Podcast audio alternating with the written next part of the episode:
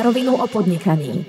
Pekný deň, milí poslucháči. Vítajte pri novej epizóde v novom roku. Verím, že ste Vianočné sviatky prežili zdraví, takisto, že sa vám páčili posledné epizódy, ktoré sme pred sviatkami priniesli, či už Vianočný spe- špeciál z Dinajach, e, hudobnou skupinou, ktorí nám aj zaspievali, alebo e, podcast s Ivanom Bošňakom, ktorý nám celkom tvrdo vysvetlil realitu, ako funguje pomoc firmám a podnikateľom počas pandémie. Udalosti naberali rýchly spád a takisto naberajú a my aj preto e, nahrávame tento podcast trošku remote, ako je v dnešnej dobe trendom. A môj dnešný host sa nenachádza ani na Slovensku, ani v Česku, ale sa nachádza na Ukrajine a je ním Robo Tarabčak. Vítaj, Robo. Ahoj všetkým. Erik, ďakujem za, za pozvanie. Krátkosti o Robovi len poviem na úvod, že e, Robo je človek, ktorý pochádza zo Slovenska, pracuje alebo pracoval dlhšiu dobu v Česku, neskôr aj v Amerike, kde sa mu aj podarilo rozbehnúť svoju firmu. A firma sa volá Cinnamon. Prednedávnom dostali investíciu takmer e, vo výške 2 milióny dolárov. Takže to bude dnešným dnešnou témou podcastu a celkovo si prejdeme ten Robo veľmi zaujímavý príbeh, ako to celé začalo, ako sa k tomu dostal. Robo, možno na úvod e, je deň po troch kráľoch, takže na Ukrajine veľká sviatosť, jak si prežíval Vianoce rusínske? A, super, super. Bolo to prvýkrát, keď som mal možnosť to zažiť a, a je určite zaujímavé vidieť e, kultúru z iných krajov a niečo, čo, na čo nie sme zvyknutí. Takže, takže pre mňa veľký zážitok. Ktoré jedlo ti najviac chutilo? A, naše slovenské. Varil som pre, pre rodinu mojej snúbenice kapusnicu tradičnú. Takže Slovensko vyhralo, hej? Áno. Aj, aj na áno. Ukrajine. Áno, Povedz ešte možno, kde sa ge- geograficky nachádzaš. A nachádzam sa na strednej um, časti Ukrajiny a v meste Krivoj Rog, ktoré a, je významným v rámci ťaženia železnej rudy, ktorá sa potom exportuje do celého sveta, včetne Košic, do US Steelu. Tak poďme možno rovno k tým Košiciam, keď už si začal o Košiciach. E, takisto pochádza z Košic. Ako už viacero hostí. Dúfam, že si budú myslieť ľudia, že to je košický podcast len. Ale tam sme sa v podstate aj my spoznali. E, potom sa tvoje aj moje cesty rozišli. Myslím, že si prechádzal cez Brno až nakoniec do Prahy, tak možno povedz, aké boli možno tvoje aj štúdia. Tak uh, ja už som, do, keď som mal 12 rokov v Košiciach, študoval som na základnej škole v Park Angelinum, potom som študoval na, vysoký, na strednej škole a gymnázium Poštova, ale už v 12 som, som inklinoval k počítačom, začal som skladať aj sebe, aj svojim kamarátom a počítače. A, takže to bolo také hardwareové zameranie, ale, ale v 15 som, som sa začal venovať softveru, kde som pomáhal, a neviem, či si ešte pamätáte, ale v Košiciach bola, um, bol obchod Quecomp, podobný Alze, a, kde som im pomáhal s webom. A, takže, takže vlastne ten online svet ma, ma vždy veľmi bavil a, a chcel som v ňom pokračovať aj v budúcnosti. Quecom si veľmi dobre pamätám, lebo, lebo bol to jeden z prvých počítačových obchodov. Škoda, že nedopadol ako Alza, ale trošku inak ten príbeh nebol až taký, tak, mm. taký veselý, viac smutnejší. A, ale každopádne klobúk dole za to, že kedy oni začali s počítačmi a, a čo všetko začali robiť. No a na, neskôr ty si sa posunul vlastne do Brna na Masarykovú univerzitu. E, povedz možno, čo si tam študoval, alebo čo, aký odbor ťa zaujímal.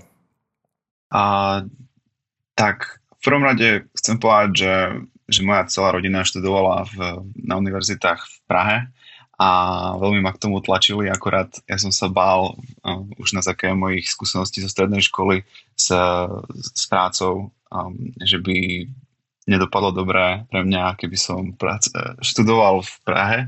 A, takže som sa rozhodol ísť do Brna, kde väčšina mojich spolužiakov z Košic tiež smerovala a tam som študoval na Masarykovej univerzite aplikovanú informatiku. Koľko ti to vydržalo? Uh, dokopy som tam bol 4 roky a akorát som počas toho jeden celý rok študoval um, vzdialenie z Košic a potom záverečné mesiace môjho neúspešného štúdia a som skončil v Prahe.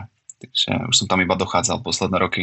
Možno štúdium bolo neúspešné, ale, ale ten úspech možno aj potom prišiel, aj to bol možno nejaký taký motiv, že prečo si sa ďalej poču, po, posúval.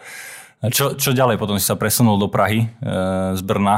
E, tam vraví, že tá Praha nemá úplne dobrý vplyv na študentov a na štúdium. Na, na mňa nemala, pretože som, som um, tak uh, prvom rade som sa od nástupu do vysokej školy chcel samostatniť od uh, rodičov a od, um, od uh, tej finančnej závislosti, hlavne od rodičov, takže, takže som skúšal rôzne práce v rámci IT, kde som začínal ako programátor na základe mojich vedomostí z, z, zo štúdia na vysokej škole, ale a, takže, takže ten prvý krok v Prahe bol ten, že som sa zamestnal na plný úvezok počas štúdia a, ako programátor. No a potom to už šlo ďalej. Stále, stále um, som si rozširoval moje obzory, spoznával sa s, s rôznymi podnikateľmi a, a po, po roku v prvom, v prvom full-time jobe som, som skúsil prvé kroky môjho podnikania, kedy som rozbiehal s kamarátmi a firmu na, na budovanie webových prezentačných stránok pre, pre firmy a to už rozbehlo moje, moj, moju kariéru úplne iným smerom a na štúdium už nevyšiel čas. Nevyšiel čas. Tak to býva väčšinou, ale treba niečo opustiť, aby si mohol niečo ďalšie prijať. Ale mm-hmm. ja si pamätám, možno cca to bolo okolo roku 2012, ja som išiel na výlet do Prahy, však e, tam sme mali celkom silnú komunitu e, kamošov, mm-hmm známych. Vtedy sa raz stretli a ty si vravel, že, že pracuješ pre nejakých dvoch ľudí, alebo nepamätám si už presne, ako to bolo, ale čo, čo, čo som si zapamätal, že lietaš do Ameriky a že je to celkom pravidelné. Mm-hmm. E, ako, ako to bolo, ako sa ti možno podarilo dostať tej Amerike? Tak, v súčasnosti náš, náš technický riaditeľ v Cinnamone je môj zároveň dlhodobý kamarát už od Košíc, kedy, kedy chodil s mojou spolužiačkou z, z, z strednej. A, a on mal vždy nos na nové technológie a, a spolu s tou mojou spolužiačkou sa presťahoval do Brna v dobe, kedy ja som bol v Brne. A jedna z tých, tých vecí, ktorú sme pomerne často diskutovali, bol blockchain a kryptomeny, kde vďaka, vďaka nemu som mal možnosť poznať spoločnosť Ripple a ich stratégie a ich biznis a trh, na ktorý smerujú a aké problémy hlavne riešia v rámci blockchainu, čím sa dosť odlišovali od, od Bitcoinu a ostatných dneska vyhajpovaných riešení. A, a to, ma, to ma veľmi, veľmi zaujalo a na základe toho som, som, som začal sa aktívne venovať blockchainu a, a môj, môj sen bol pracovať pre Ripple. Nakoniec som začal pracovať pre, pre spoločnosť, ktorá je odnož od Ripple, a, ktorá vzala technológie, ktoré, ktoré oni budovali a, a ich technologický riaditeľ Ripple tú, tú spoločnosť založil, volá sa Coil, ktorú som kontaktoval pred a, troma rokmi, už skoro štyrmi a na základe toho som, som dostal možnosť cestovať do Ameriky a pracovať pre nich. Povedz ešte, trošku sa vráťme naspäť. Mňa zaujala e, vlastne tá tvoja skúsenosť s kryptomenami a celkovo mm-hmm. záujem o to. E, vysvetlíme možno posluchačom a takisto aj mne sa posnaží vysvetliť, že čo to vlastne ten blockchain je, lebo Teraz to počujeme z každej strany. E, fintech a nové technológie, celkovo o financiách sú veľmi populárne. Bitcoin a kryptomeny v týchto dňoch zažívajú extrémny nárast, tak poďme sa možno trošku o tom pobaviť, že čo to blockchain je a aký je rozdiel možno medzi, e, medzi Bitcoinom a Ripplom. Tak, um, blockchain sa dá veľmi jednoducho popísať ako na, na základe jednoduchých príkladov. Dneska, teda historicky pred, pred blockchainom bola,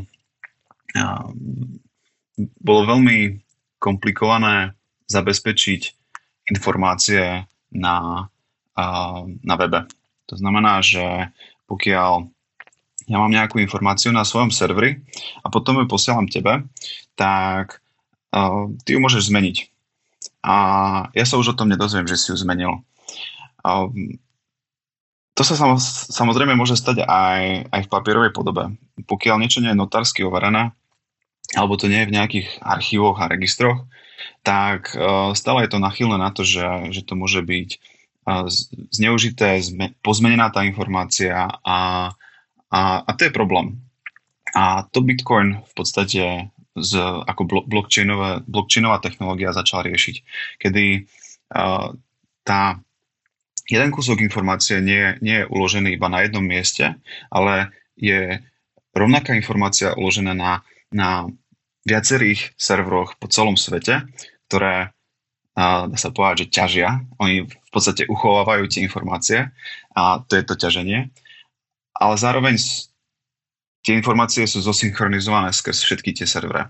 A tie servere majú určité pravidlá, na základe ktorých do, tie informácie môžu vkladať do, tých, e, do svojej databázy a, a nemôžu ich meniť. Pretože ako náhle ja, ju poz, ja tú informáciu pozmením na svojom servi, ako, a, ako baňa v podstate, ktorá ťaž, ťaží tie informácie, tak tým pádom už nie som v súlade s, s ostatnými serverami. A ja sa musím zosynchronizovať s nimi a aktualizovať svoj, svoj dataset na to, aby som mohol ďalej ťažiť. Takže rieši to veľké problémy toho, ako dneska vieme uchovávať informácie. A tie informácie môžu byť v podobe Bitcoinu, je to účtovná kniha, ktorá popisuje koľko peňazí bolo poslaných z bodu A do bodu B.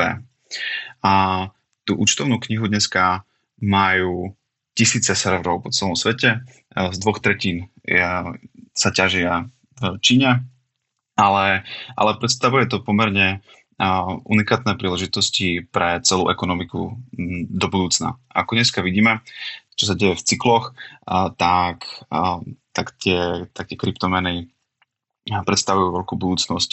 A, a, a čo sa deje dneska oproti tro, trom rokom dozadu, kedy tiež kryptomeny šli a, hore a Bitcoin dosahoval naj, najvyšších hodnot, tak pred troma rokmi to bolo riadené ten nákup kryptomien um, individuálnymi používateľmi. Dneska sú to veľké inštitúcie, ktoré, ktoré viac a viac dôverujú týmto blockchainovým technológiám a myslím si, že tá budúcnosť je, bude stále lepšia pre nás, ktorí, ktorí budujú hm, technológie tohto typu. Takže mám počkať teraz ešte hm, rok, rok a pol a, a ďalší rok a pol príde ten cyklus trojročný a nakúpim lacnú a potom draho predám.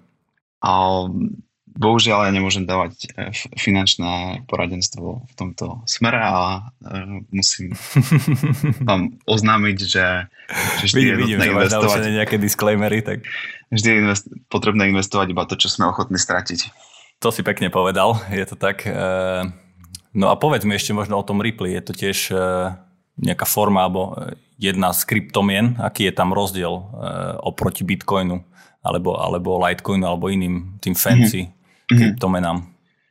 Tak, um, Ripple, bol, Ripple a XRP boli v podstate tretie, tretí blockchain, ktorý sa vyvíjal, alebo bol tretí, ktorý vstúpil na trh hneď po Bitcoine a Litecoine, um, ale boli um, ve, veľká časť z tých Bitcoin, z tej core uh, vývojárskej skupiny sa presunula práve do Ripple, včetne toho technického riaditeľa Stefana Tomasa.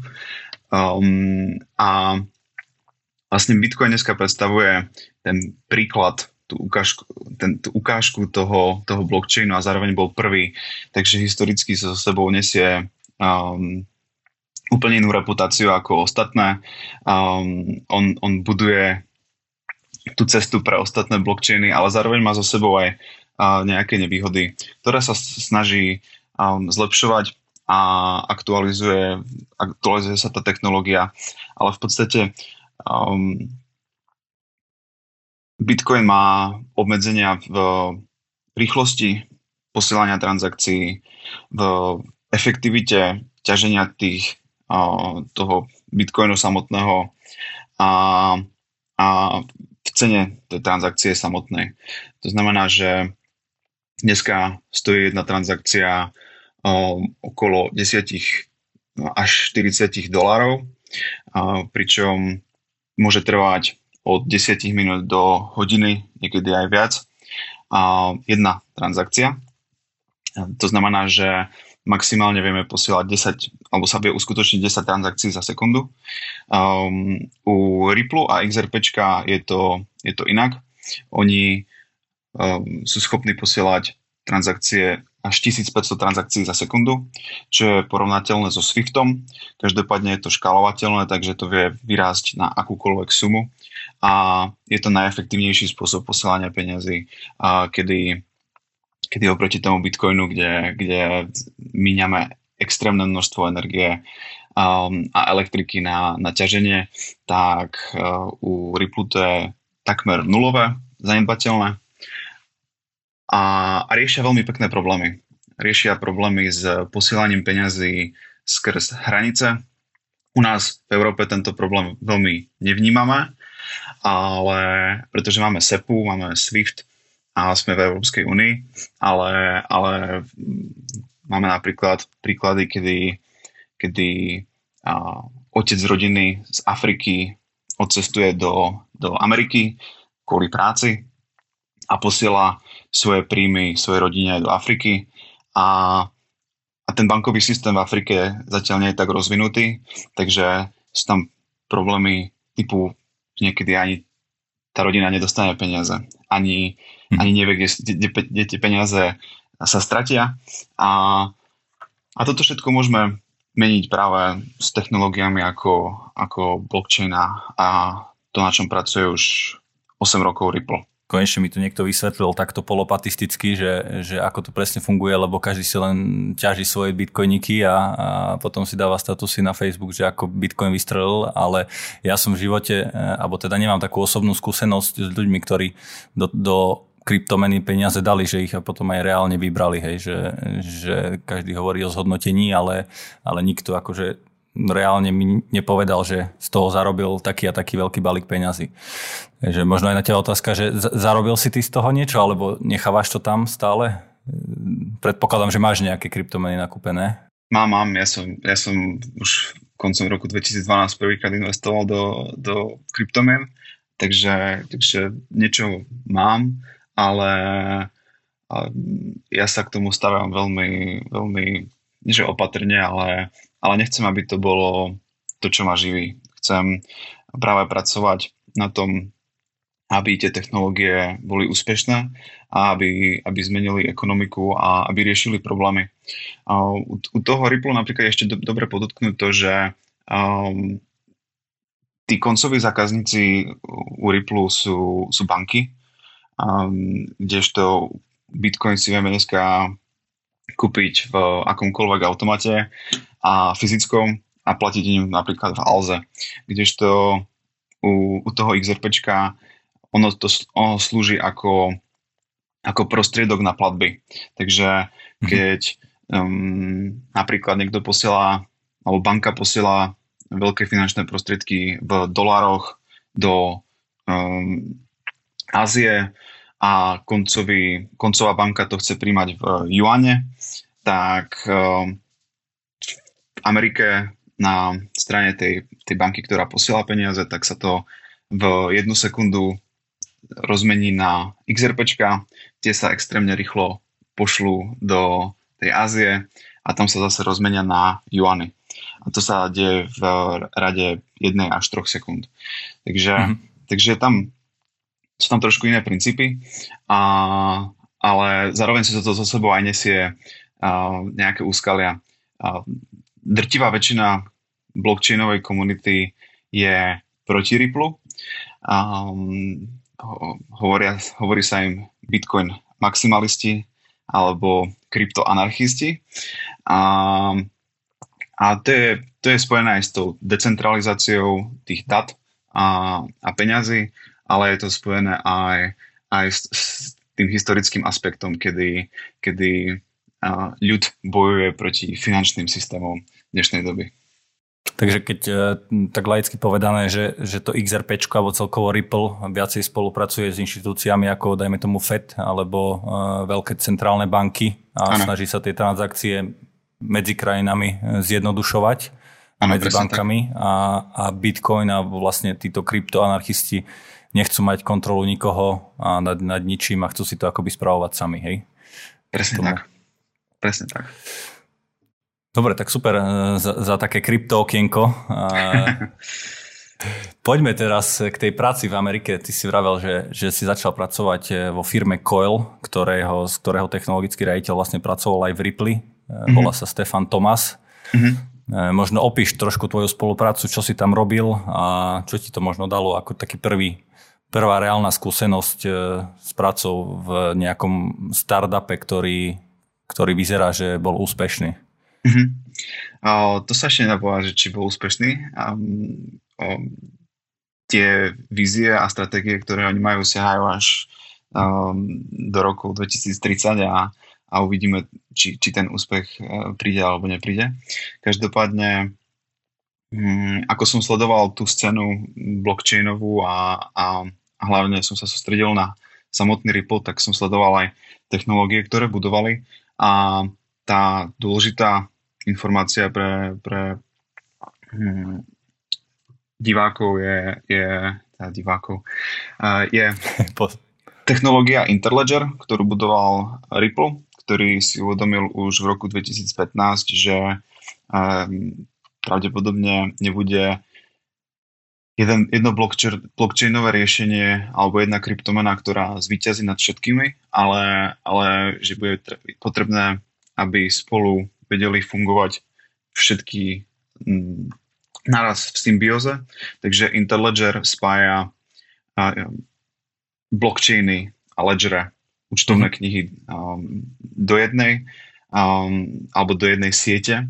Je to ako internet, ako ho dneska poznáme, ale, ale internet peňazí, kde, kde sa môžu zapojiť finančné inštitúcie, banky, um, zmenárne, um, zároveň aj blockchainy samotné a, a vieme skrz Interledger posielať peniaze um, cez internet. Takže ja som si od toho roku 2012 nejak budoval svoju víziu toho, ako, ako by uh, mohol blockchain meniť svet. A keď som sa dozvedel o tom Interledgeri, tak, uh, tak to dosť bolo ruka v ruke s tou mojou víziou, um, alebo sa to približovalo tomu, tomu, čo by som ja chcel riešiť v rámci, v rámci blockchainu. A to je ten mainstream, tí, tí koncoví zákazníci. A, a v podstate, keď Stefan Thomas odišiel z Ripple a založil Coil, tak um, začal budovať prvé, prvé biznis modely pre, pre um, ľudí, aby mohli um, platiť za obsah cez internet veľmi efektívne cez mikroplatby. Takže to ma zaujalo, ja som ho osobne kontaktoval a keďže moje skúsenosti predošle s prácou boli rôznorodé, tak som mu vysypal celý zoznam vecí, kde by som im mohol pomôcť ako začínajúcemu startupu a on sa toho chytil. Začal som pre nich pracovať ako user experience designer najprv um, na diálku. Um, mal som ešte um, na plný úvezok prácu v, Prahe, takže som kombinoval dvakrát full time a cez deň a potom v noci.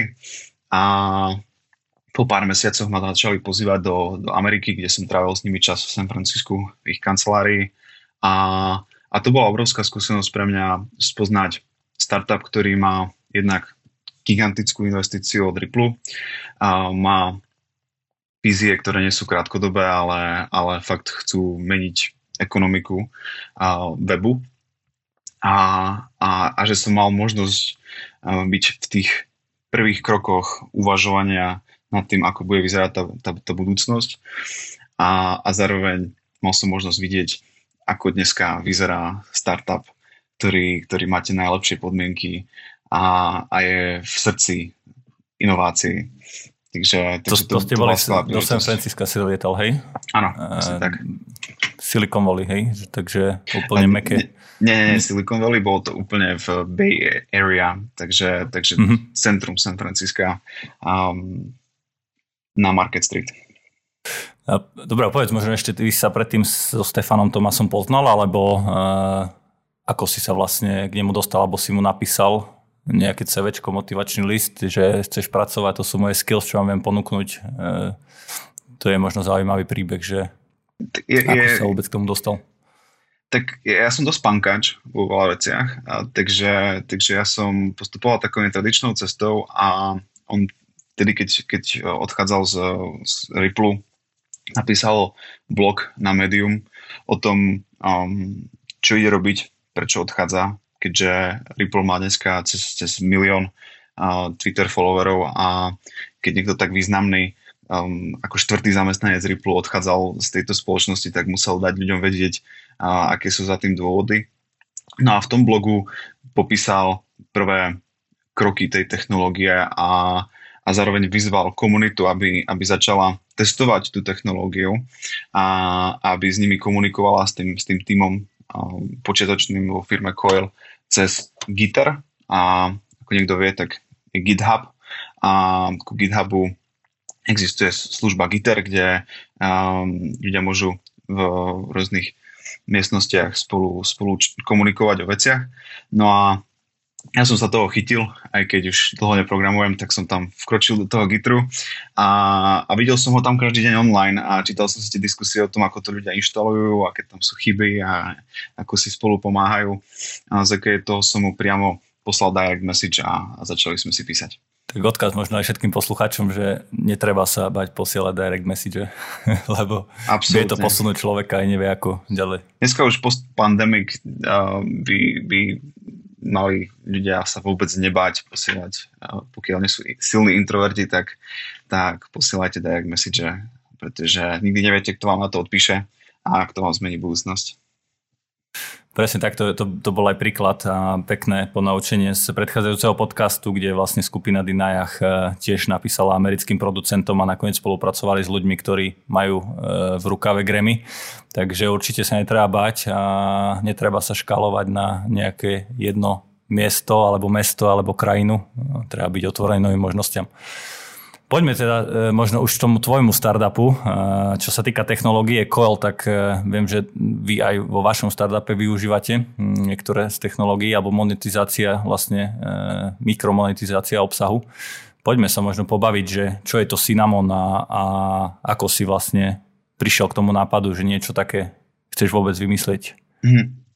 Tak um, keď som, keď som pracoval a bol v tom San Francisku, tak som si robil um, veľa prieskumov samotných užívateľov webu, ale, ale aj interne zamestnancov v Coile a snažil som sa identifikovať to, ako oni vidia tú budúcnosť uh, tých technológií a biznis modelov, ktoré, na ktorých pracovali. A to boli prvé ako pre mňa hmm, hinty náznaky toho, kam, kam by som mal moje uvažovanie smerovať. A potom, keď som sa vrátil do, na, do Prahy, tak, tak som si začal robiť prieskum trhu v rámci videa. V tých prvých krokoch pred dvoma rokmi, pred troma rokmi vlastne už skoro, sme mali iba Chrome extension v Coile, ktorá, pomocou ktorej sme vedeli posielať ako od platiacich užívateľov mikrotransakcie smerom ku komukoľvek, kto, to, kto aktivoval túto službu na svojich webových stránkach, ale zároveň aj youtuberom, um, gamerom na Twitchi, aj samotnej Wikipedii. To znamená, že keď ja ako platiaci užívateľ som prišiel na, na, na niekoho YouTube kanál, tak som ho začal platiť. Akurát tam bol problém v tom, že, že sme kombinovali biznis modely tých služieb, ktoré už existujú. A u takého YouTube to je reklamný biznis model a s, s niečím novým. Tak uh, ja som začal robiť prieskum ohľadom toho, ako, ako dneska vyzerá uh, ekonomia tvorcov a, a s akým problémom čelia. A ten úplne najväčší problém, ktorý youtuberi mali, bol s, so, samotným, so samotnou výplatou, uh, ktorú dostávajú od YouTube, ktorá je neurčitá, je závislá od algoritmov, od cenzúry a od reklamných agentúr a značiek. To znamená, keď značky dneska nie sú veľmi ok s tvojim obsahom na, na YouTube, tak pravdepodobne sa nedostaneš ani korunu. A tento problém už, už je tu dlhšie, ale stále a stále rastie a, a kvôli tomu som videl obrovskú príležitosť v tých mikroplatbách a zratal som si 2 a 2 a zistil som, že ten, tá výplata, ktorú vieme dať skrz technológie od Coilu, je o mnoho vyššia v násobkoch oproti tomu, čo youtuberi dostávajú na YouTube. Takže mm, to boli moje prvé kroky. Následne som po pár týždňoch prieskumu zavolal samotnému Stefanovi a, a odprezentoval som mu svoju víziu, kedy, kedy mi povedal vec, na ktorú asi nikdy nezabudnem a to je to, že um, verí v to, že, že budem vedieť byť dobrým uh, CEO a že ma chce podporiť akoukoľvek, či už finančnou alebo inou formou, aby, aby som v tom uspel a aby sme spolu vedeli rozvíjať technológie, na ktorých sme začali pracovať už, už na, dávno predtým. Tak to muselo byť veľmi, veľmi pozbudivé a asi dodal veľa viery do teba a možno v teba a je schopnosti, že, že vieš niečo také rozvinúť a veril tvojej vízii, lebo na začiatku sa asi nedajú e, nejak predpovedať alebo prezentovať konkrétne business casey alebo nejaké konkrétne, ako, ako tá firma bude zarábať, ale vieš mu povedať a predstaviť tú svoju víziu, že kam by sa to malo uberať. Mm-hmm. Takže super. No a poďme, poďme spýtať možno, že čo, čo ten Cinnamon nakoniec, ako sa to posunulo a že čo to je za produkt, alebo čo to je za aplikáciu, alebo... Mm-hmm. Tak začali sme s veľmi jednoduchou víziou a, a ja osobne musím povedať, že, že som vstúpil do trhu, o ktorom som až tak veľa nevedel a, a až, až dneska už mám tých informácií o mnoho viac o tom videopriemysle samotnom. A, takže, takže som skočil do vody a tá vízia prvotná bola veľmi jednoduchá. A, dať možnosť tvorcom videa zarobiť viac peniazy a v reálnom čase. A v tých začiatkoch sme absolútne nevedeli o tom, ako, čo bude naša cieľová skupina, či to budú youtuberi, či to budú tiktokery, či to bude veľké produkčné spoločnosti, hráči, online hier a, a na to všetko sme prichádzali až postupne. My sme začali s nejakou minimálnou verziou produktu v týme štyroch zakladateľov spolu s mojimi dvoma kolegami z predošlej práce a tým Romanom Novákom, ktorý, ktorý je náš technický riaditeľ, ktorého poznám už viac ako 14 rokov. A, a za tú dobu tých dvoch rokov fungovania v Cinnamone sme, sme dosť pokročili. Zistili sme, že tá naša cieľová skupina sú fakt youtuberi. Um, vyvinuli sme dve dizajnové verzie. Prvá, prvá bola uh, hneď v začiatkoch, po, po prvých mesiacoch sme, sme spustili MVP, čo je uh, Minimum Viable Product, s ktorým sme um, išli na trh, začali sme merať to, ako, ako to performuje, aké máme z toho výsledky. Zároveň sme šli znovu do Ameriky, do Hollywoodu, kde sme sa stretávali s, s rôznymi typmi tvorcov.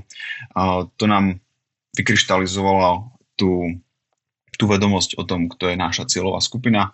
No a, a celý rok 2020 sme sa venovali vývoju novej verzie s novým dizajnom, ktorá už cieli na, na, na našu cieľovú skupinu tvorcov No a, a dneska je rok 2021 a, a zase sa uberáme novými smermi a uvažujeme nad tým, kam sa posunúť ďalej. Dobre, keď si to tak veľmi jednoducho zrekapitulujem, tak eh, v podstate ja som nejaký videomaker, youtuber, eh, zavesím video na Cinnamon, čo je v podstate platforma, dajme tomu, že podobná YouTube. A ja akoby za každé jedno pozretie nemusím tam mať neviem koľko XY subscriberov, nemusím mať niekoľko pozretí a nevypláca sa to v podstate raz mesačne alebo v nejakých intervaloch, ktoré si určí YouTube, ale vypláca sa to akoby kvázi real time eh, za, každý, za každú sekundu akoby pozretia toho videa. Hej. Takže ano. mám oveľa jednoduchší eh, prístup k tým peniazom a môžem monetizovať ten môj obsah už hneď od začiatku tvorby možno. Presne tak. A zároveň neobmedzujeme tých tvorcov v tom, kto, kto dostane a kto nedostane tie peniaze. Um, je to všetko v ich rukách a ako si to oni sami zmanéžujú. Dôležité je podotknúť, že tie peniaze nejdú z reklám a od, od, od značiek, ale idú od ľudí. Takže, takže my sme tiež veľa vecí identifikovali uh, v, počas, počas toho nášho rozvoja, ako napríklad to, že um, drtivá väčšina ľudí, ktorí používajú YouTube dneska, tak ešte mentálne nie sú nastavení na to, že by mali platiť za, za obsah, ktorý je voľne šíriteľný na webe, ale zároveň to sa mení. Dneska startupov ako Cinnamon vzniká veľa, z ktoré majú rôzne biznis modely, nie iba platenie v reálnom čase, ale aj tipping, kedy, kedy ja môžem poslať akémukoľvek tvorcovi, akúkoľvek čiastku, kedykoľvek, alebo mám restrikcie, neplatím si za... V rámci Cinnamonu to, je, to funguje tak, že naši diváci platia Coilu 5 dolárov mesačne a okrem toho, že majú prístup na Cinnamon, tak majú prístup aj na exkluzívny obsah na všetkých weboch a, a mobilných aplikáciách, ktoré podporujú Coil. Dá sa to nazvať ako taký App Store, za ktorý si platím subscription mesačne a na základe toho potom mám výhody ako, ako že vidím exkluzívny obsah na Cinnamone a ako náhle vidím na ten obsah, tak v ten moment Coil začne z tých mojich 5 dolárov platiť tomu tvorcovi v reálnom čase mikrotransakcie. Mm-hmm. Takže na jednej strane nejaký darca alebo donor, ktorý tie peniaze dáva a platí si mm, za ten obsah exkluzívnejší oproti len tomu Cinnamonu a na druhej strane tvorca, ktorý za ten obsah dostáva peniaze hneď ako si niekto pozrie jeho obsah. Mm-hmm. Myslím, že to je fér eh, aj voči jedným, aj voči druhým. Eh, naznačil si, že 2021 sa chcete uberať eh, novými smermi. Mm-hmm čo sa týka Cinnamonu. Ja som začul niečo už aj ohľadom umelej inteligencie, možno nejaké vnímania, vnímania emócií prostredníctvom mm-hmm. vášho nástroja. Je to ten smer, čo, ktorým sa chcete oberať? Je... Ešte, ešte nevieme úplne 100% čo to bude, či to bude umelá inteligencia, alebo to bude niečo iné, ale, ale my sme si uvedomili niekoľko vecí počas tých dvoch rokov. Jedna z nich je tá, že aj samotný Coil experimentuje stále a predstavuje pre nás nejakú závislosť v rámci technológie, čo, čo investori hm, externí, mimo tých, ktorých máme, nemusia vnímať najlepšie, a, ale zároveň aj my sme v podstate experimentujeme s, s rôznymi technológiami a, a chceme experimentovať viac a, a chceme sa skôr asi uberať nástrojmi ako, ako platformou, pretože budovať videoplatformu pre mňa bolo veľké uvedomenie uh, koncom tohto roka. Um, si uvedomiť vlastne ten fakt, že, že máme tu dneska TikTok, Snapchat, Instagram, ktoré investujú milióny denne, ktoré vyplacajú tvorcom na to, aby, aby si ich získali a aby začali tí tvorcovia tvoriť pre nich. A a ako náhle ich prestanú platiť, tak zase tí tvorcovia idú niekam inám, kde tí top tvorcovia, ktorí potom prinášajú tí, tie masy. Um, takže ten, ten, ten, tom trhu tých platformiem je to extrémne ťažké a ja som si tiež uvedomil, že tá naša lokalita, byť v Prahe, je, je niečo iné ako byť v LA.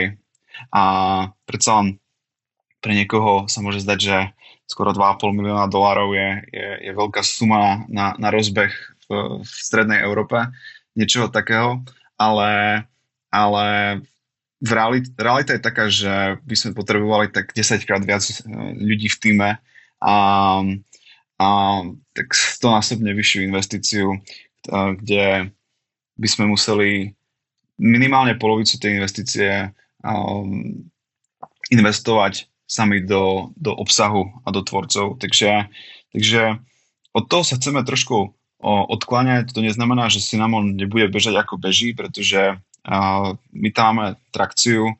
Uh, číslami Cinnamon rastie organicky a, a takže, takže on pôjde aj po, po svojej osi, um, ale, ale zároveň máme už dva roky skúsenosti s videom a ten priemysel exponenciálne narastá, hlavne aj kvôli pandémii, ktorá, ktorá nás postihla minulý rok a stále tu je. Takže, takže pozeráme sa na, na, na ďalšie sektory v rámci videa, na, na ďalšie možnosti, ako, ako vieme pomáhať tvorcom, ale zároveň ako, ako zlepšovať aj, aj tú interakciu s videom tým divákom. Mm-hmm. Dobre, spomenul si, že 2,5 milióna nie je až tak dosť. E, niekomu sa to zdá, že obrovská suma peňazí. E, by sme mali e, akoby z tej druhej strany investorov, že vlastne tí investori, ktorí nám radili, ako, ako tú investíciu, ako, alebo ako tú investíciu žiadať. Ty si zase na tej druhej strane, kto už investíciu dostal, tak povedz možno, že stretol si sa s Chrisom Larsenom z Ripple, ktorý je dolárový milionár, má asi nespočetné množstvo peňazí a vie si, vie si dovoliť akoby e, investovať do rizikového kapitálu.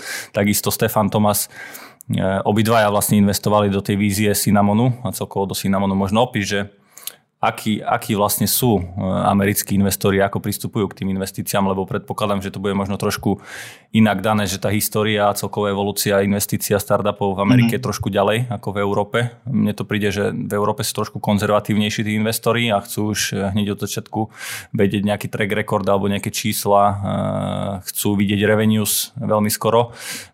V Amerike mi to príde také, že chápu viacej tú víziu a investujú akoby aj viacej peňazí aj dlhšie, dlhší čas e, do, do, do toho projektu. Tak povedz možno tvoju skúsenosť, že ako to oni vnímajú, ako sa ti vlastne aj lobovalo možno v tej dobe, keď si o tú investíciu žiadal. Ja musím v prvom rade povedať, že, že som mal veľké šťastie, alebo asi som si za tým šťastím aj, aj v prvom rade šiel sám, ale, ale to žiadanie o prvotnú investíciu, ani tú druhú nebolo pre mňa veľmi komplikované, pretože v tých, v Amerike je ten rozdiel oproti strednej Európe je, je ten, že pokiaľ um, chce zakladateľ nejakej novej idei, nejakého nového produktu získať prvotné investície, tak ich nezískava od um, alebo niekedy získava, ale, ale z veľkej časti nezískava v tej prvých, prvých fázach tej, tej idei a toho, toho začiatočného budovania produktu od, od veľkých venture capitals, ale, ale od, od angel investorov, ktorí môžu byť uh, moji rodinní známi, uh, môžu to byť moje vlastné investície, um, alebo od, od privátnych individuálov, čo je dneska pre mňa Chris Larsen a Stefan Thomas, ktorí, ktorí neinvestujú až tak do nápadov ako do človeka. A, a, a ktorí chápu, ako, ako tá osoba funguje a že či je schopná um, uskutočniť svoje vlastné sny. A, takže, takže to je to riziko, do ktorého oni vstupujú. Um, je to o čítaní uh, ľudí a, a psychológii a až, až v tých ďalších fázach startupu, kedy už startup rastie, kedy, kedy už má trakciu alebo uh, tržby, tak do toho vstupujú väčšie um, kapitálové fondy, ktoré, ktoré sledujú iné metriky. A, a to, to sú zase veci, ktoré som mal možnosť spoznávať až, až po, po roku, kedy mm, som najprv ako som vraval, som sa sám hodil do vody a najprv som si musel uvedomiť, ako, ako budovať kultúru mojej vlastnej firmy, ako nastaviť procesy a, a, a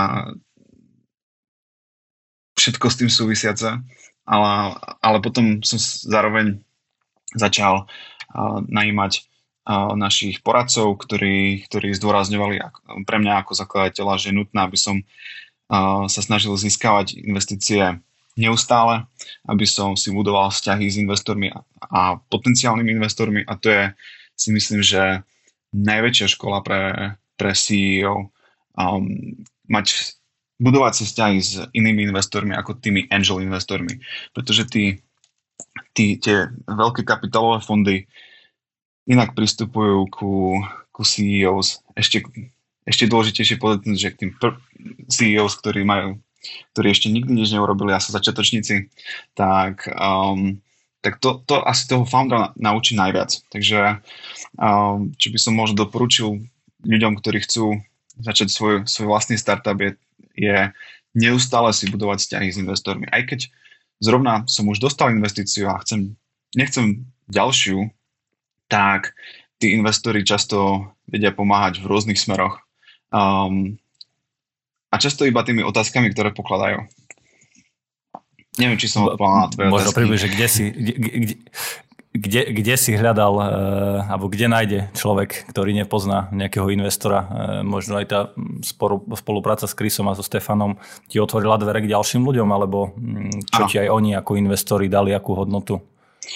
Um, v prvom rade to je men- mentoring, takže um, tráviť s nimi minimálne jednu hodinu týždenne baviť sa s nimi o, o, o rozhodnutiach, ktoré, ktoré uskutočňujem, ktoré mám v pláne uskutočniť, počúvať tých investorov, pretože majú úplne iný obraz o trhu ako, ako niekto, kto je sústredený na, na, na svoj problém, ktorý rieši so svojím produktom. A, a potom to je aj network. Takže um, s tým súvisia aj um, introductions, tie sú veľmi dôležité, pokiaľ um, ste zakladateľ nejakej spoločnosti, ktorá je startup a, a chce získavať investície, tak dostávanie introductions je, je úplne uh, najdôležitejšie. Um, dneska bez toho startup zakladateľ veľmi, veľmi nemá šancu získať investície z Ameriky. Um, keď robí cold outreach, posiela iba e-maily veľkým venture kapitalovým fondom, tak, tak um, pravdepodobne sa stretne s neúspechom. A s tým súvisí aj to, aký mentálny pohľad by ten CEO mal mať. Byť štedrý k ľuďom, počúvať ich, a, a zároveň ako si, si každým jedným kontaktom novým um, budovať nové vzťahy a zväčšovať si ten network, pretože nikdy nevie človek, koho stretne skrz niekoho. A, takže o tom to vlastne celé je. Čím je väčšia tá, tá sieť tých ľudí, ktorých, ktorých poznáš, tak tým väčšie meno máš na tom trhu. Keď si cestoval aj do Ameriky, chodil sa na nejaké konferencie, alebo kde si, kde si stretával tých e, akoby iných investorov, okrem, okrem tých dvoch, s ktorými spolupracuješ? Chodil som na v San Francisco na meetupy um, na demo days, kde, kde je to podobné tým cold outreachom, ale už že to trošku face to face, kde, kde ľudia prezentovali svoje nápady pred investormi. A ale zároveň ako v, dneska sa to už deje aj v Čechách a Slovensku, tak uh, tam boli rôzne founders meetingy, kde um, sa ľudia stretli v coworkingu a bavili sa o svojich startupoch, ako, ako fungujú, aké majú rozhodnutia, uh, kam smerujú. A potom si na základe toho dávali rôzne introductions a tá scéna je veľmi, veľmi mm, napomocná, všetci chcú pomôcť všetkým, takže, takže to, bolo, mm-hmm. to bolo skvelé. Minulý rok som vôbec nemal uh, možnosť a vlastne ani ísť do Ameriky, keďže, keďže som sa hlavne snažil udržať si zdravie kvôli rodine a známym. Um, ale teším sa na to, keď tam pojem znovu, pretože dneska už tie, tie offline meetingy asi, asi nebudú veľmi realizovateľné a som zvedavý, kam sa, kam sa zase tá scéna pohla. Ja by som sa ešte opýtal, takú vec. Je to zahraničný kapitál, respektíve americký kapitál, peniaze, ktoré neboli akoby využité priamo v Amerike, ale e, mali smerovať do Česka. Aké sú možno tie náležitosti všetky, ktoré potrebuješ e, k tomu, aby si ten kapitál vôbec mohol spracovať? To je super otázka. A ja, veľ, veľmi to závisí. Niektoré, niektoré kapitálové fondy v Amerike majú svoje pobočky aj v Európe, ale keďže my sme dostali investície od tých um, angel investorov, tak um, tí chcú chrániť svoje investície. A aj tie kapitálové fondy, ktoré nemajú pobočky v Európe, tak uh, v rámci tej ochrany chcú, aby bolo investované, uh, investované do americkej spoločnosti. Takže v prvom rade som zisťoval, ako založiť spoločnosť v Amerike a ako to spraviť správne. A a ako budem vedieť fungovať v Európe, v, v Prahe s, s mojim tímom, ktorý, ktorý musím platiť každý mesiac spolu s ostatnými výdajmi. Takže mm, ten moment to pre mňa bolo zakladanie dvoch spoločností, jednu v Amerike, jednu, jednu v Čechách. To zároveň znamená dva bankové účty a zakladať účet v, v Amerike v ten moment pre mňa bolo nepriateľné, takže dosť krkolomným spôsobom som sa snažil založiť účet pre americkú spoločnosť v, v Čechách. To sa mi nakoniec podarilo. Dneska už máme účty aj v, aj v amerických bankách, aj, aj v českých, ale, ale bol to boj, ale zároveň veľmi dobrá skúsenosť. Takže to sú také prvé náležitosti, zároveň jednania o percentách boli, boli veľmi zaujímavé, keďže, keďže ten stredoeurópsky trošku konzervatívnejší prístup je iný ako ten, ten americký. Um, tí tí americkí investori to majú trošku voľnejšie. Um, a ako som vrával, treba byť štedrý, či už ku investorom alebo svojim zamestnancom, ktorým, ktorým je podľa mňa dôležité ponúknuť podiel vo firme, a čo sa ešte veľmi v Európe nedeje. A, ale to sú kultúra, kulturálne rozdiely ale, ale zároveň treba vedieť nejaké normy. Treba, treba sa neustále radiť s právnikmi, ktorí, ktorí sa pohybujú v startupovej scéne a ako som hral, mať, mať otvorené oči, a počúvať všetkých rady a, a, a zisťovať, kde, kde je tá správna norma toho, čo, mm, čo je ešte priateľné a čo nie je, pretože často ten founder môže byť tak zapálený pre svoju víziu, že že urobí rozhodnutia, ktoré ho môžu páliť až v budúcnosti, keď mm-hmm. napríklad jeho startup uspeje. Takže um, myslieť nielen 1, 2, 3 kroky dopredu, ale aj niekoľko rokov dopredu na všetky možnosti. Jasne. Potom aj v tých ďalších investičných kolách je to jedno z kritérií, ktoré, ktoré tí investori sledujú. Aké, aké, aká, ako je pripravená pôda pre nich a pre, pre ich investíciu, ktorú dajú do, dajú do tej firmy. Takže, takže tam veľa vecí. Veľa founderov eh, čaká na ten vytúžený moment, že dostane alebo získa investíciu. Mm-hmm. Získa tú investíciu nakoniec, ako si ju získal aj ty a potom eh, prichádza zodpovednosť. Prichádza možno nejaký tlak, ako hospodáriť s tým veľkým balíkom peňazí, ako nastaviť firemnú kultúru, vlastne ten tým sa exponenciálne zväčšuje. Takisto je potrebné nastaviť nejaké procesy. Ako sa to tebe podarilo ako, ako kvázi takému fresh time CEO, že e, si predtým nikdy neviedol mm-hmm. takúto firmu a, a aké možno nástroje alebo návyky alebo čokoľvek, čo, čo ti k tomu pomohlo a ako sa ti darí teraz? Um, tak u mňa bolo super to, že som mal od, od, um, od samotného začiatku poradcov, ktorí, ktorí mi radili, ako, ako tie procesy nastaviť správne, ale samozrejme aj v rámci toho, ako som ja vyrastal, ako fungujem, aký mám mentálny pohľad na svet, tak, tak som si tú moju kultúru upravoval. Um, aj na také skúsenosti zo San Francisca je určite dôležité, aby, aby ten founder dal zodpovednosť svojmu týmu, aby prenechal prácu na, na iných. Um, často som aj ja mal problém s tým, že som chcel veci urobiť sám, pretože som si myslel, že to bude najlepšie, ale, ale fakticky dať tú zodpovednosť tým ľuďom je, je podľa mňa prvý krok, pretože ten tým je malý a, a každý sa snaží robiť e, všetko, čo, čo ide. A tie pozície síce si ľudia dajú, ale, ale na druhú stranu um, fakt je to, je to šprint od samého začiatku až k, tomu, k tým prvým úspechom. A tá zodpovednosť je obrovská, nielen za tie financie a za, za tie kroky s tými financiami, ale aj za, um, za ten tým a, a za to, ako k tomu týmu founder pristupuje. Uh, nemal by to byť jeden vojak, ktorý, ktorý uh, najíma, vyhadzuje ľudí podľa potrieb, ale je to aj um, o tom, o tom dlhodobom vzťahu. Ja osobne mám rád, keď, keď sa cítim bezpečne a, a aj keď môj tým sa cíti bezpečne uh, v rámci svojich pozícií a, a to je o, o ťažkej drine. A ja, máme napríklad každý, každý týždeň máme v útorky one-on-ones komplet s celým týmom, uh, kedy sa všetci interne stretávame individuálne, skupinovo, podľa uh, departmentov, a, a potom na záver komplet všetci na all hands. A, a je to veľmi dôležité viesť túto kultúru, podľa mňa baviť sa o všetkom a, a ako rozprávať, tak aj počúvať.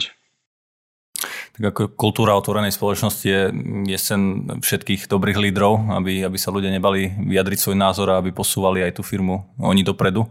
Možno taká otázka na odľahčenie. Pamätáš si, čo si si ako prvé kúpil, keď ti cinklo na účet e, prvé peniaze z investície, alebo čo si do firmy kúpil?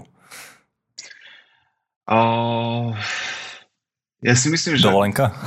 nie, nie, nie, nie. Ja, my sme úplne prvé, tak v prvých, v prvých fázach prvých krokoch, prvé, prvé týždne som, som ja investoval do, do, do Cinnamonov, kým som, sme mali prisľúbenú investíciu, potom, potom sme ju dostali, takže uh, my sme v, pr- prvý rok sme fungovali v byte malom, v, štyria ľudia, uh, druhý rok, keď sme dostali tú väčšiu investíciu, tak sme sa stiahovali do väčšieho a, a nechcel som postupovať tak, ako to je niekedy vo zvyku, že si hneď najmeme ďalších 20 ľudí a, a, a urobíme z toho veľkú firmu, takže ja som v tomto veľmi opatrný. A dovolenku som mal až, až koncom roku 2020, kedy som šiel do Egypta na, na, na 5 dní, a, ale pre nás je to fakt o tom, že keď príde tá investícia, tak vtedy musíme ako makať. A nie je to o tom, že sa tešíme mm-hmm. z, z, z tých peňazí a je to čas na odpočinok. Tá investícia je, je mm, iba taký, taký začiatok všetkého, kedy, kedy všetko nastupuje až potom. Treba ukázať svetu, ako s tými peniazmi vie firma narábať. Takisto, no čo v tebe je a, a to je presne, pekne si to povedal, že že to je len začiatok všetkého. Pre veľa ľudí to je modla, kde e, tú firmu chcú dostať a tam to vyzerá tak, že by, že by to malo skončiť, respektíve potom ju možno ďalej predať, ale práve naopak, tedy tá zodpovednosť asi až reálne príde, asi to človek uvedomí, keď tie peniaze reálne prídu na účet a, a treba s nimi ďalej pracovať, treba s nimi dobre mm. hospodáriť a ukázať, že čo v celej tej firme je.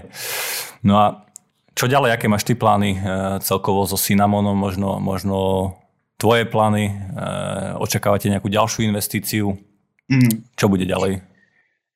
Tak, e, my sme už trošku začali e, robiť zmeny v Cinnamone koncom, koncom roka, kedy pre mňa dva roky sú, sú taký milestone, kedy viem, že ja som si vždy vral, keď, keď mám nejaký nápad a, a a budem v ňom pokračovať, tak dva roky sú pre mňa smerodatné a, a uvidím, čo potom ďalej. V rámci Cinnamonu je, my, my sme začali teda prechádzať zmenami, trošku sme zmenšili tým ľudí a, a retrospektívne sa pozeráme na to, aké kroky sme robili a, a ja samot, samotný sa pozerám na, na to, ako som vedol tú, tú firmu, bavím sa s, s ľuďmi o tom, čo by som mohol robiť znovu lepšie. A a zároveň som si uvedomil aj, že, že sme ako firma celé dva roky uh, chceli vynikať v, v budovaní produktu. A, a, a to bolo to, čomu sme venovali 100% našej pozornosti. A dneska už aj pred investormi, s ktorými sa bavíme, tak uh, už, už je cítiť to, že, že budovať vieme. A že sme sa naučili uh, správne ako si nastaviť procesy budovania produktu ale um, tá, tá chyba alebo niečo, na čo sme nemysleli, je, je ten predaj toho produktu. A, mm-hmm. a to je to, čo, na čo sa chcem sústrediť na nasledujúce dva roky, ako, ako si nastaviť správne procesy na, na predaj, marketing a, produktov. A, takže, takže to je ako taká moja hlavná vízia o, o tých produktových častiach ešte veľmi nechcem rozprávať, pretože to ešte, ešte chcem byť v tom zase o niečo lepšie ako pred dvoma rokmi, kedy som sa vrhol do veľmi jednoduchej vízie, ktorá mala za sebou nejaký research, ale, ale zároveň sme toho veľa nevedeli a začali sme to zisťovať až v tom procese. Dneska chcem byť viac pripravený na, na, na ďalšie kroky, chcem tie rozhodnutia robiť uváženejšie ešte a Takže tam sa chceme posúvať. S tým samozrejme aj súvisí to, že by sme chceli v prvom kvartáli získať ďalšiu investíciu. Vieš povedať aj koľko? Či je to zatiaľ tajomstvo? Viac ako to bolo predtým? To je práve zaujímavé, že nie. A chcel by som, chcel by som zase získať menej, um, ale už nie na tú platformu. Keby, keby sme ďalej chceli fungovať ako, ako platforma, tak, tak by sme museli dostať väčšiu investíciu rozhodne a pretože, pretože už iba tých užívateľov, ktorí máme a tvorcov, tak si vyžadujú extrémne množstvo novej funkcionality a, a video je dneska naj, najdrahšie médium na svete a zároveň najviac vyhypované. Takže, takže je to ťažký biznis, ale, ale menšiu chcem zase sa vrátiť späť ku, ku malému týmu, ktorý, ktorý sa vie veľmi rýchlo obracať. Koľko vás je momentálne v týme? Dneska, dneska nás je 10 a v tom najväčšom píku nás bolo 34, kedy sme mali dosť veľa externých kontraktorov, ktorí pracovali iba na krátkodobý úvezok, ale, ale potrebovali sme fakt extrémne rýchlo vyvíjať. Um, čo sa nám aj darilo, ale, ale dneska už vieme, že zase chceme, chceme robiť iné veci. A, ale platforma bude ostávať tak, ako ostáva, pretože sme stále súčasťou toho ekosystému Coilu a a spoločne máme nastavené nejaké marketingové aktivity, ale už to nebude vyžadovať veľmi vývoj. Chceme, chceme to a chceme to držať tak, ako to je a, a, a sa skúšať nové veci. A sme radi, že máme takú príležitosť experimentovať a je to um, zároveň um, trošku iný typ startupu ako, ako, ako ostatné v tom, že máme máme pomerne dosť veľkú voľnosť a, a to súvisí s tým ekosystémom, ktorý, ktorý si so sebou nesie aj veľký finančný kapitál, čo, čo veľa ľudí túto možnosť nemá a, sme za to veľmi vďační. Tak to je super, že aj možno odkaz pre, pre všetkých, ktorí nejaký startup začínajú alebo by chceli začať, že e, aj po tej samotnej investície sa nemusí človek držať zubami nechtami toho jedného produktu alebo e, tej jednej technológie, ktorú vyvíja, ale že treba si otvoriť obzory a práve možno ten jeden produkt e, človeka navedie na úplne inú technológiu alebo úplne iné riešenie iného problému, ktoré môže byť potom úspešné. Takže, takže o tom sú asi aj startupy. Musím povedať, že, že veľmi ťažké, ale dôležité pre, pre firmu si povedať, že zahodíme niečo, že to nefunguje ale hm. a ísť ďalej a, a, a zmeniť komplet svoj, svoj, svoj biznis model, svoj mindset. Ale je to niekedy dôležité spraviť a ideálne skôr ako neskôr identifikovať tie, tie signály toho, že, že, že niečo nemusí mm, byť tak, ako, ako to chceme.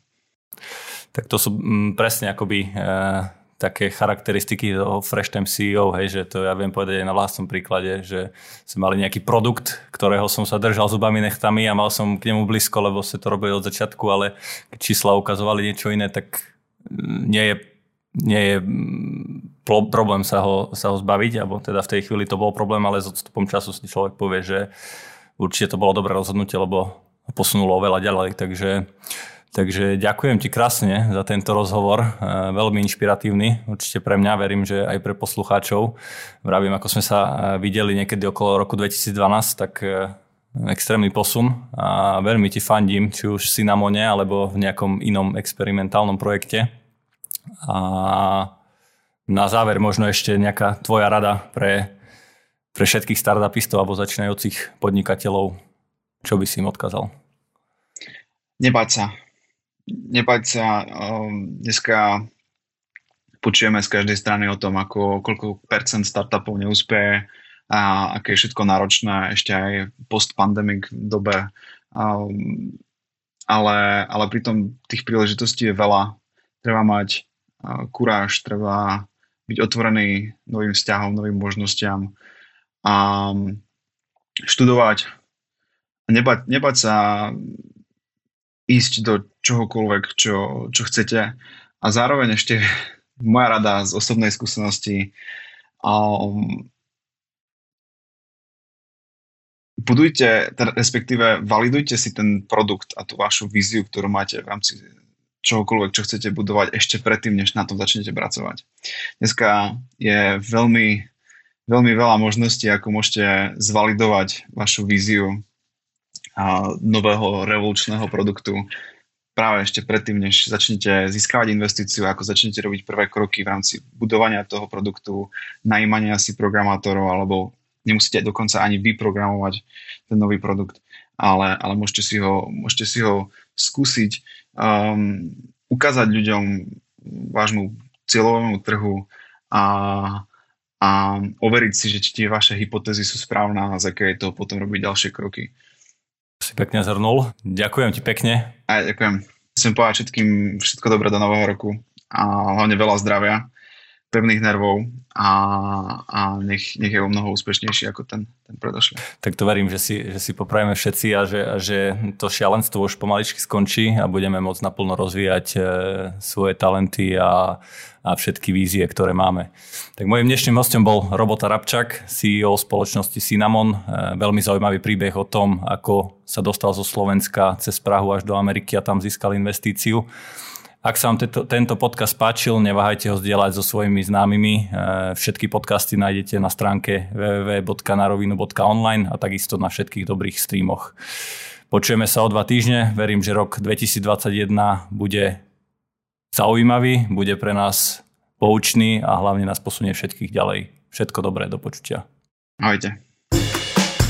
Počúvali ste na rovinu o podnikaní dvojtýždenný podcast spoločnosti ProSite Slovensko. Podcast na rovinu o podnikaní nájdete vo vašich mobilných podcastových aplikáciách alebo na streamovacej službe Spotify, ale aj na webe www.narovinu.online. Dnešná epizóda vznikla s podporou ProSite Academy, vzdelávacej platformy spoločnosti ProSite Slovensko. Strich a produkciu zabezpečila spoločnosť Button Media. Do počutia o dva týždne. Música